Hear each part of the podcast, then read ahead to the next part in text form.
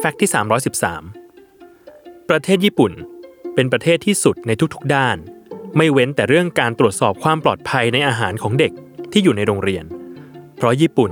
ถึงขั้นออกกฎหมายอาหารกลางวันของโรงเรียน ให้ผู้อำนวยการหรือครูใหญ่เป็นผู้รับผิดชอบคนแรก ที่ได้รับประทานอาหารกลางวันของเด็กๆ ทุกคนก่อนใคร ในทุกๆ ครั้งก่อนที่มื้อกลางวันจะเริ่มต้น โดยอาหารที่ครูใหญ่รับประทาน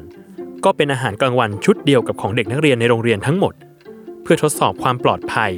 ว่าเด็กๆ จะไม่ได้รับอันตรายแต่อย่างใด จากอาหารที่ได้รับจากโรงเรียน ซึ่งขั้นตอนการตรวจสอบอาหาร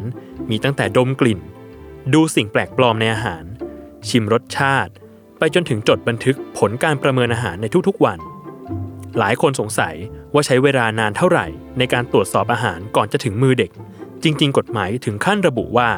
ผู้ที่มีหน้าที่รับผิดชอบในการตรวจสอบนี้ ต้องทำให้เสร็จ ก่อนเวลาอาหารกลางวันของเด็กตั้งแต่ 30 นาทีขึ้นไป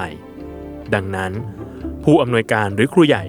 จึงถือได้ว่าเป็นหนูทดลองแห่งวงการอาหารกลางวันของเด็กในทุกๆ โรงเรียนอย่างแท้จริง